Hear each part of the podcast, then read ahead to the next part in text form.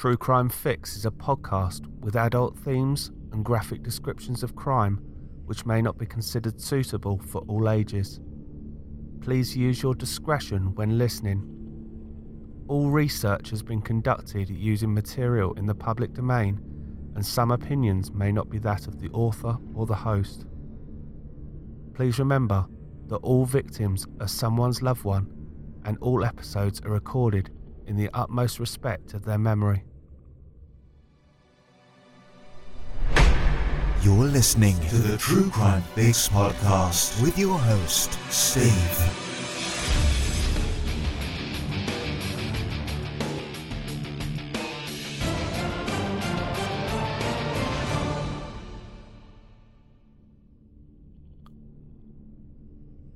Hello again, everyone, and welcome to our 23rd case together. If you've enjoyed the show so far, please make sure that you've subscribed on your chosen podcast directory, and then all of the new episodes will automatically download for you upon their release. You can also listen to the new episodes through the website too. So if you go over to www.truecrimefixpodcast.co.uk, you'll see all of the episodes are at the base of the home screen. The episodes are also now available on YouTube on the True Crime Fix channel. So please, if you enjoy the show, spread the word as far as possible. I've realised something about this podcast recently, which has been completely unplanned, but the majority of the victims that I've focused on to date have been female, with only four episodes so far focusing on male victims. Not only that, but to date, I've only focused on two cases where there is a female perpetrator. This case today is the 11th of the second season, and following in the footsteps of the 11th case of the first season, it is also a two parter. I am going to cover a case which you may already have heard of, but the victim is still an afterthought. Proof of this is that when you type his name into Google, no information comes up about him unless you include the perpetrator's name as well. Just remember, my dear listener, sometimes if your parent offers you a gut feeling, they're telling you this for a reason. So, without further ado, this is your True Crime Fix. I'm your host, Steve and this episode has been written in memory of Lee Harvey. Lee Raymond Dean Harvey was born on the 20th of September 1971 and he was raised in Kings Norton, which is a little village in the West Midlands, six and a half miles from Birmingham city centre. He was the son of Ray and Maureen Harvey and he also had an older sister, Michelle. Lee's exploits as a child were those of a normal, mischievous boy. His mum Maureen, remembering her son fondly in a book which she wrote following his passing, described him as being wonderful, and everyone who met him, even if it was only for a few minutes, took a shine to him. He apparently had an aura about him which lit up any room that he walked into.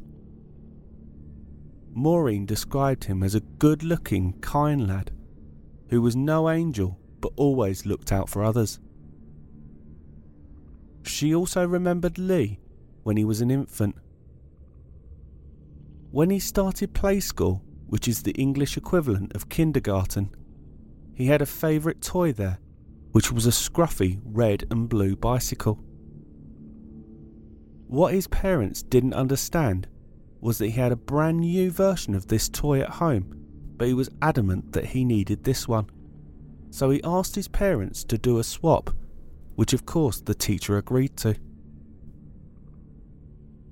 Maureen also recalled when he was four years old, someone accidentally left the front doors of the school open and he managed to escape and catch a bus.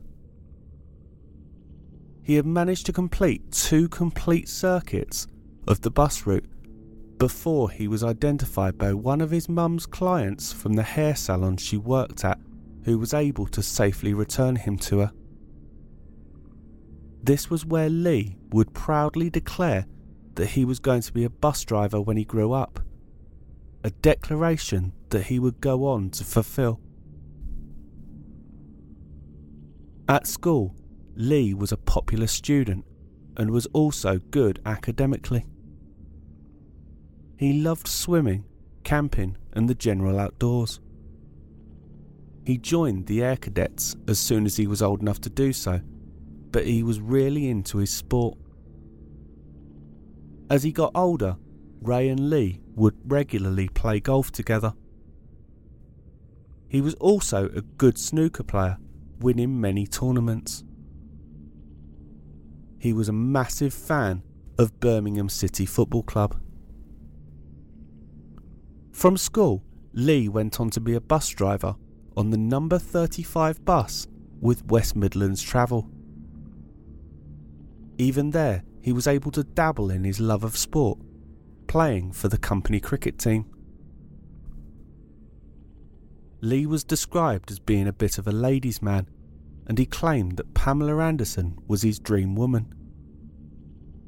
Many of the subsequent ladies that he would go on to date often could be described as having breasts which were on the larger side, much like Pamela Anderson. In 1991, at the age of 20, Lee became a father himself for the first time to a baby girl named Danielle. Unfortunately, though, the relationship with the mother of the child, Anita, did not last and the pair broke up two years after Danielle had been born but they remained good friends as Lee wanted to be part of Danielle's life.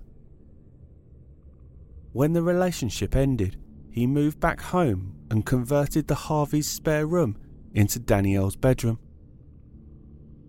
Maureen remembering in her book the hours that Lee would spend with Danielle playing in the garden or attending one of her tea parties.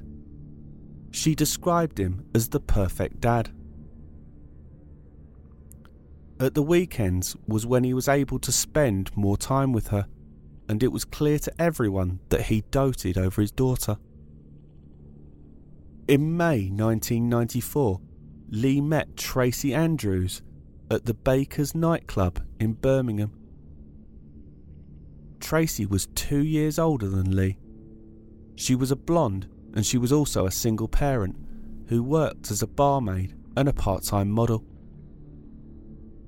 Tracie revealed her dream of becoming a page 3 glamour model and loved the attention that she got from men as she walked down the street or danced in a nightclub. She would always wear sexy outfits and heels to make sure that all eyes were on her. She loved to be the centre of attention, but the issue was that if that attention wasn't on her at all times, she had a habit of her mood changing as quick as a click of her fingers. Tracie had had a difficult family life, with her dad walking out on the family when she was young. Tracie and Lee described it as love at first sight and moved into her house very soon after becoming a couple, and everything seemed to be great for the first few weeks of living together. Tracie's daughter Carla got on very well with Danielle, and they loved to pretend to be sisters. Lee's parents, however, did not like Tracie from the start, with Maureen describing the relationship as another trophy girlfriend who wouldn't take much persuading to get into bed. He was in lust, and we hoped that Lee would see through her. According to Maureen, the first time that Lee brought Tracie to meet her and her husband, a Sunday lunch about a week after the pair had got together, she had divulged everything about herself, both good and bad, in just over half an hour. Maureen didn't feel comfortable with how Tracie was so negative about her relatives and her ex boyfriend, who was the father of her daughter. Tracie seemed to thrive on drama. The whirlwind, which had been the start of the relationship, was dying down to a gentle breeze, and arguments were starting over silly things.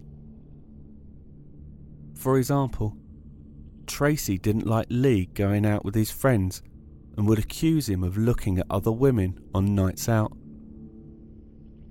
On the other hand, Lee would get angry if Carla's dad would call the house and arrange to pick her up. Eventually, though, Tracie started to become very controlling and was able to manipulate any situation into her favour. She started to try and drive a wedge between Lee and his family and was especially jealous of Lee's relationship with Anita and Danielle, but also his sister. Lee was very open with his family when it came to the relationships revealing what was keeping him and Tracie together, saying, It's the best sex I've ever had. Going on to describe how he would come home from work and he would find her waiting for him in stockings and suspenders, ready to take him upstairs.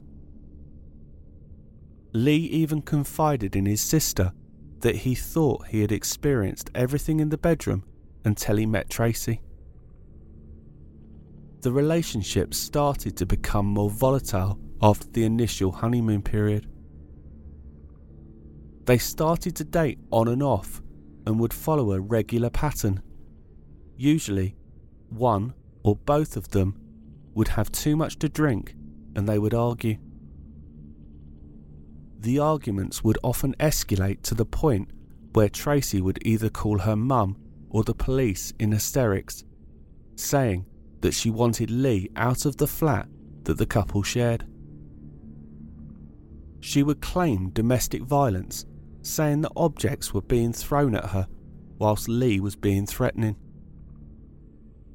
The police would always find it to be a matter of an alcohol fueled domestic argument, but would never find evidence of violence that had been claimed. Lee would always end up leaving and eventually back at his mum and dad's house with all of his stuff. The testimony of Lee's parents, however, was that he would always turn up with scratches, bites, and bruises, but it was not clear whether these had been obtained during arguments or the aforementioned exploits in the bedroom. Usually, a couple of days after the argument, though, Tracie would end up calling him in floods of tears, begging him to come back, and Lee would always return. Maureen and Ray tried to convince Lee that this relationship was toxic and wasn't good for either of them. They expressed that they were tired of him coming back and forth, as well as being worried for his safety. Maureen even tried calling Tracie to tell her that she wasn't happy with how she was treating her son. The pair were engaged within six months of meeting. Lee thinking that this would calm Tracie down and she'd realise how serious he was about her and stop accusing him of cheating on her. Lee had told his parents that he was going to ask Tracie to marry him, and they were not happy about it, but they felt that they needed to respect Lee's wishes. Tracie was ecstatic at the proposal, and she immediately said yes. Lee had told her that nobody else knew about the engagement, so Tracie wanted to do a big announcement at the Harvey's family barbecue that was coming up at the weekend. On the day of the barbecue, Tracie was so excited to tell everyone about hers and Lee's engagement. She was waiting for the right moment to share her good news when suddenly Lee's sister Michelle asked for everyone's attention. She announced that she was getting engaged to her long term partner Steve, and everyone cheered, except Tracie. Tracie was furious that Lee's sister had stolen her thunder and even though she was in front of Lee's family, she didn't care who saw or heard what she had to say. She stormed into the house and into Maureen's living room, with Lee following behind her. Everyone was stunned and wondered what was going on. They could hear Tracie shouting with Lee trying to calm her down. Tracie claimed that it had been a setup between Michelle and Maureen to ruin her big moment. She said that she should have been the first to announce her engagement and that nobody would care now that his cow of a sister had beaten her to it. Tracie carried on yelling and insulting Lee's family while she stood in his family's home. Tracie told Lee that he was banned from his sister's wedding and that if he attended, their relationship would be over. To keep the peace, Lee agreed, and on the morning of his sister's big day, some months later, he came to the house with a gift, kissed his sister on the cheek, and told her he loved her, but wouldn't be attending, giving her the reason. Michelle was devastated and later said that it tainted her wedding day. As was now the regular pattern, in August 1996, Lee again returned from Tracie's house after yet another argument and arrived on his parents' doorstep with his bags. This time, though, there was something different about him, and it appeared to be over for good. A few days later, Tracie got in touch with him and attempted the waterworks again, but he was not buying it this time. It was then, though, that she said that she wanted to talk to him about something important, and she revealed to him that she was pregnant. Lee felt that he couldn't turn his back on her now and decided to give things one last chance. Maureen expressed how gutted she was about the pregnancy and thought there would be no way of getting rid of Tracie now. A few weeks went by and things seemed to have calmed down quite a bit. Lee was still staying at his mother's house to create a little bit of space between them. One day, he got a call from Tracie to say that she had had a miscarriage. He was devastated and moved back into her house to look after her. Tracie was going through a period of low self esteem and complained to Lee that motherhood had made her breasts sag, and Lee agreed to pay for her to have some plastic surgery to boost her confidence. A few weeks later, Lee and Tracie visited his parents' house. Tracie was wearing a low cut top which showed off her new enhancements. Maureen described how Tracie grabbed her husband's hand and said, Here, have a feel of him. With her newfound confidence on nights out, she would openly flirt with men, and Lee would be furious. Another argument erupted when they got home, and the neighbours called the police. Tracie told Lee that she didn't have a miscarriage and that she had had an abortion. She told him that having a baby would ruin her life, and he was devastated and furious. The police arrived and tried to calm the situation down. Lee again went back to his parents' house. Lee was at his mother's house for a few days, trying to get over what Tracie had done and his friends encouraged him to go out with them for a few drinks to cheer him up. He finally agreed to go, and they all went to a nightclub. Unknown to Lee, Tracie had heard about the night out, so she decided that she was going to spy on him. She went from club to club in Birmingham city centre looking for him, and when she finally found him in a nightclub, Lee was having a conversation with a girl that he knew. Spotting this, Tracie saw red and walked up to him and started screaming at him. Clubbers looked on in shock as Tracie began to punch, kick, and bite Lee until security, with some struggle, managed to pull her off of him. Lee was left with a huge bite mark on his neck. When he returned to his parents' house later that evening, they were horrified when they saw the state of Lee's neck.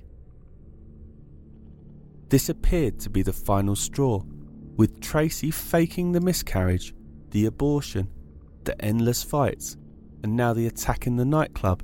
It appeared as though the relationship was finally over for good. Alas, we have been here before, and I'm sure that you're not shocked that Lee gave her another chance. His family couldn't believe it. His sister Michelle refused to speak to him, and his parents warned him that he was going to end up getting killed at some point.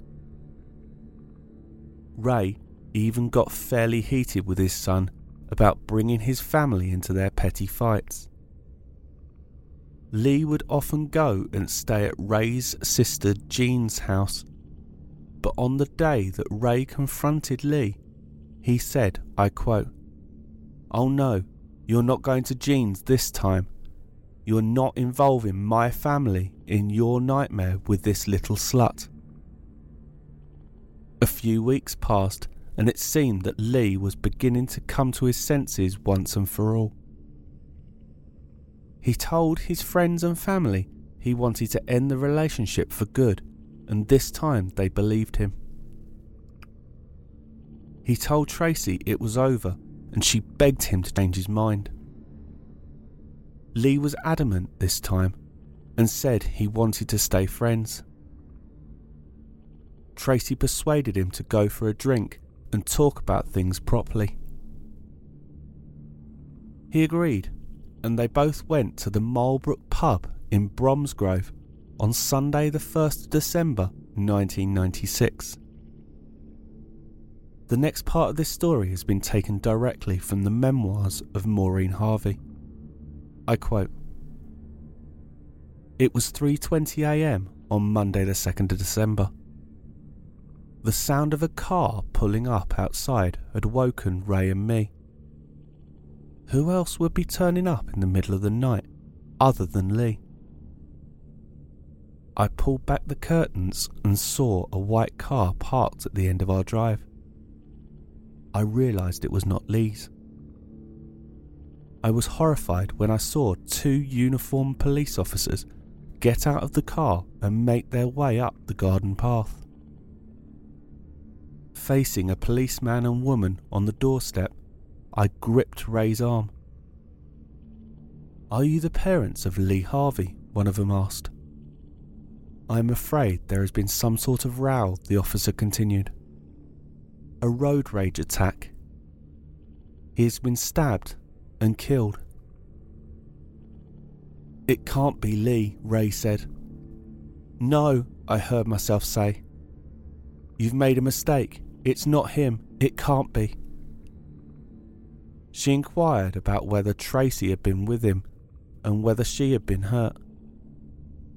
The police informed Maureen that she had been taken to Alexandra Hospital in Redditch and she was in shock and there had been some bruising from where she had been attacked, but she was alright.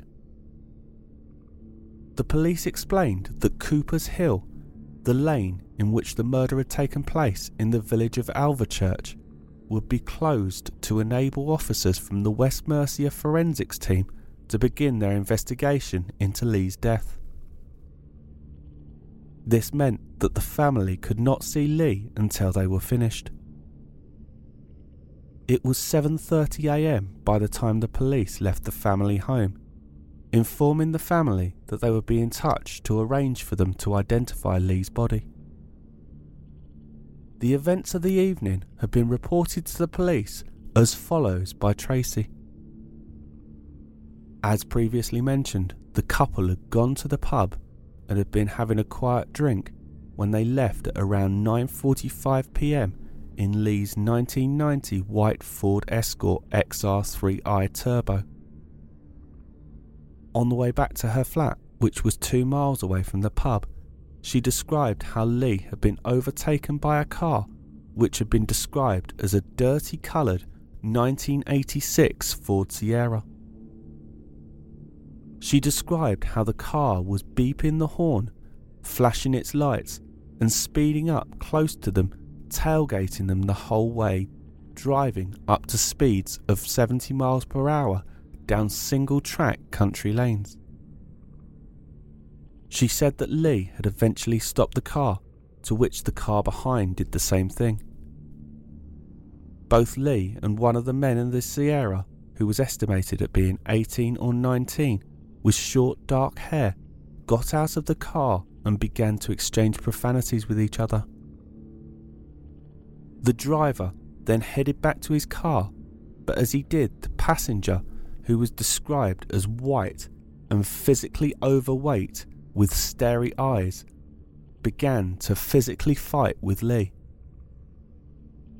Tracie said that she was screaming for them to stop and tried to intervene, but was punched and pushed to the ground by the heavier set man. Suddenly, Lee fell to the floor and the two men jumped back into the car and sped off. Tracie realised that Lee had been stabbed multiple times she claimed that she checked for his pulse but could not find one. She held him in her arms and screamed for help. At the post mortem, it was discovered that Lee had been stabbed a total of 42 times, 30 wounds around the neck and chest area, one in his back, and the remainder were the result of defensive wounds on his hands and fingers. The police wanted to use Tracie to go over what had happened that night by retracing her recollection. Tracie and her dad went in one police car, and Maureen and Ray were in another. They went down the winding country lane where Tracie said they had been chased. The banks of the single track road were filled with heavily dense woodland it was clear to everyone that it would have been pitch black. Just a quick side note those who are able to think back to how weak the old style headlights were prior to having the new halogen lights. According to Tracie's story, the car would have been racing down that road almost blind.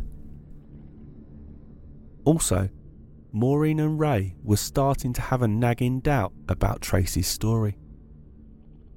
The description of racing down Cooper's Hill at 70 mile an hour was nigh on impossible. The police cars, which contained drivers of an advanced standard, kept having to slow for blind corners. Secondly, on British roads, which cut through the countryside and are extremely narrow, there will be sections where you are able to give way to oncoming vehicles. When they were on the reenactment, the police vehicles were met by an old lady in a Morris Minor coming in the other direction. There was a struggle for the two vehicles to pass without collision. The idea that two cars were playing cat and mouse was starting to sound a bit suspicious. The convoy pulled over at the site of the attack, and Lee's parents were beside themselves with grief and laid some flowers. Tracie remained in the back of the other vehicle, head bowed for a long while, before getting out and assisting the police with their inquiries. Once back at Redditch Police Station, the detectives wanted to hold a press conference and make an appeal for witnesses. They wanted Tracie to make an appeal, but she point blank refused to do it at first. Maureen then decided to play on her ego a little bit by saying phrases like, All eyes will be on you, and you'll be the star. Maureen recalled Tracie's expression changing and eventually agreeing as long as Maureen and Ray would sit alongside her and they would hold her hand for support. On Tuesday, the 3rd of December 1996, the now infamous press conference would take place. Tracie made an emotional appeal for the killers and witnesses to come forward.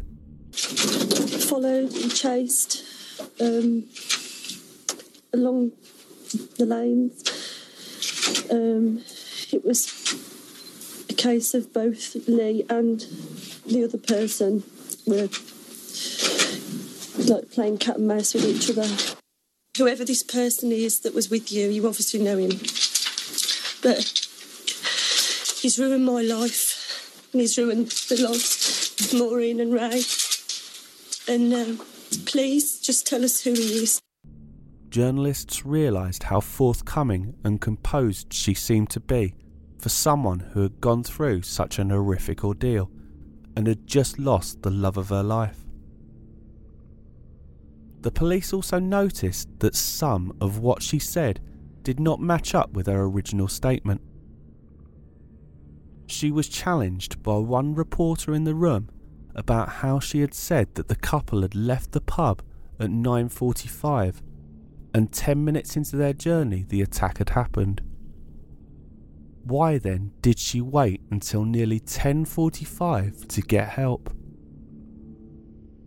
The question well and truly stumped Tracie. She stumbled for an answer as the cameras in the room flashed repeatedly. All of them focusing on the beaten face of Tracie Andrews, the second victim of this horrific attack. Eventually, Detective Sergeant Ian Johnson stepped in and answered for her, saying they were still following up on different lines of inquiry and if there were no other questions, then they would call it a day there. The once confident Andrews, holding hands with the mother of the man that she loved, had now gone, replaced by a panicked one as her story started to unravel. To be continued tomorrow. Ladies and gentlemen, once again, due to the length of this story and how I want to go into it as detailed as possible, I'm going to have to split it into two episodes. I need to unfortunately fit recording and editing around a full time job, so we're going to have to call it a day there until tomorrow. Please remember, if you've enjoyed the show so far or want to know more, please follow us on Twitter at True Crime Fix Pod that's at True Crime Fix Pod on Twitter.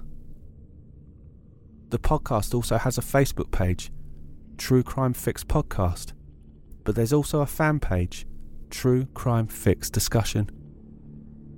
I'm thoroughly enjoying interacting with everyone on there, and this is where I post the majority of the information on the week's cases.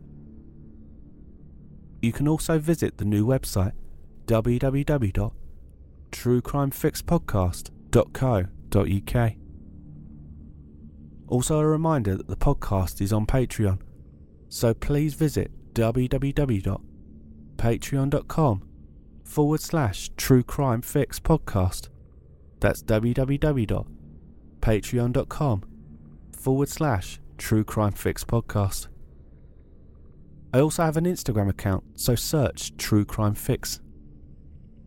Also, if you have any suggestions or feedback for the show, please contact me at truecrimefixpodcast at gmail.com. That's truecrimefixpodcast at gmail.com. Until next time, stay safe, look after each other, and live life to the fullest because you never know who or what might be coming around the next corner. Take care, everyone.